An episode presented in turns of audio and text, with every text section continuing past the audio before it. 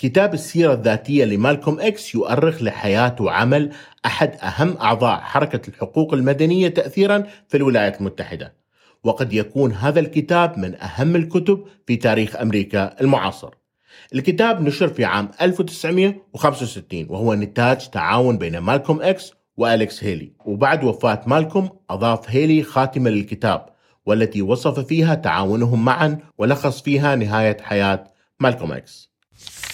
ليس كل إنسان يستحق أن تكتب فيه سيرة ذاتية. وحتى الشخصيات البارزة في المجتمع لا يرون بكتابة السيرة الذاتية بالأمر المهم فالكثير منهم يرى بأنه لا يزال أمامه الكثير. ومن النادر أن يكتب أو يشارك أحدهم في كتابة سيرته الذاتية في آخر أيامه. فمثلا هناك ستيف جوبز والذي ساهم في كتابة سيرته الذاتية قبل وفاته بأشهر. في حالة مالكوم إكس فمن المدهش أن يكون لدينا سيرة ذاتية شارك بها في كتابته وهو الرجل الذي تم اغتياله في عام 1965 بعمر 39 عاما فقط. من حظ المؤرخين والمهتمين في السياسة وعشاق التاريخ بأنه ساهم في كتابة هذا الكتاب عامين قبل اغتياله. بل والذي شاركه هو الصحفي المشهور أليكس هيلي كاتب كتاب الجذور. أيضا لأن مالكوم إكس لم يقرأ الشكل النهائي للكتاب فكان هذا مفيد في أن تكون هذه السيرة محايدة أكثر. فلو كان مالكوم نفسه مشرفا على الشكل النهائي فهو قد يتغاضى عن كثير من الأمور والمتعلقة في علاقتهم مع أمة الإسلام والتي تركها مالكوم في عام 1964. من هذه القصة المثيرة استخلصنا ثلاث نقاط أساسية. اولا ما يحدث في طفولتك سوف يترك لك بصمة مدى الحياة، وثانيا في بعض الأحيان عليك أن تضيع تماما لتجد نفسك، وأخيرا حتى أفضل واحد منا يمكن أن يخطئ. الدرس الأول أحداث طفولتك ستشكلك لبقية حياتك. لم يكن مالكوم ليتل يصبح الشخصية الأيقونية بعلامة إكس والتي اختارها بدل اسم عائلته والذي قال بأنها جاءت من الشيطان الأبيض ذو العيون الزرقاء لولا كل الأشياء التي حدثت في طفولته. كان لون بشرته الفاتحة بشكل خاص سبب في أن يكون مفضل من قبل والده كان هذا اللون الفاتح قد ورثه من والدته والذي كان نتيجة تعرضها للاغتصاب من قبل رجل أبيض. استمتع في طفولته بمرافقة والده والذي كان نشطا في مجتمع السود وقائد لحركة الحقوق المدنية. ولكن بعمر السادسة من عمره قتل والده وبعد ذلك أدخلت والدته في مستشفى الأمراض العقلية بعمر ال 12 عام فتم إرساله للعيش مع عائلة بيضاء. كل هذه الظروف إضافة لوفاة ثلاث من أعمامه في أعمال عنف جعلته شخص عازم عن البحث عن العدالة والمعاملة العادلة للسود.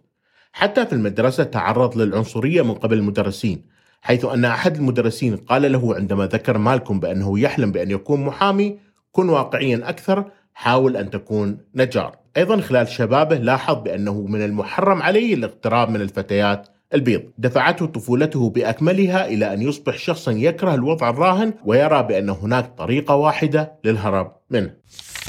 الدرس الثاني لكي تجد نفسك قد تضطر إلى الضياع تماما. أولا قاده هذا للهروب لعالم الجريمة في بوسطن. ولاحقا في هارن في الأربعينات. قضى مالكم معظم سنوات مراهقته وأوائل سنوات البلوغ في هذا العالم المظلم وفي تجارة المخدرات والدعارة. تم القبض عليه أثناء محاولته رهن ساعة مسروقة في عام 1946 وحكم عليه بالسجن لعشر سنوات. بالنسبة لمعظم الناس فإن الذهاب إلى السجن تعني النهاية.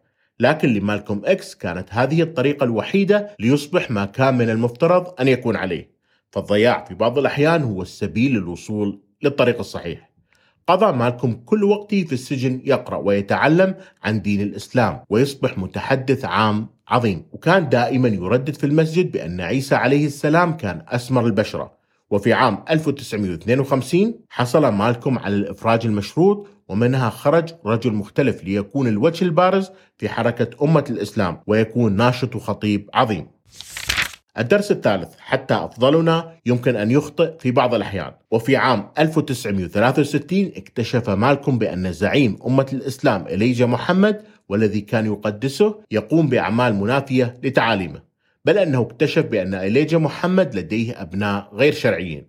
شعر مالكوم بالخيانة وخيبة الأمل والضلال.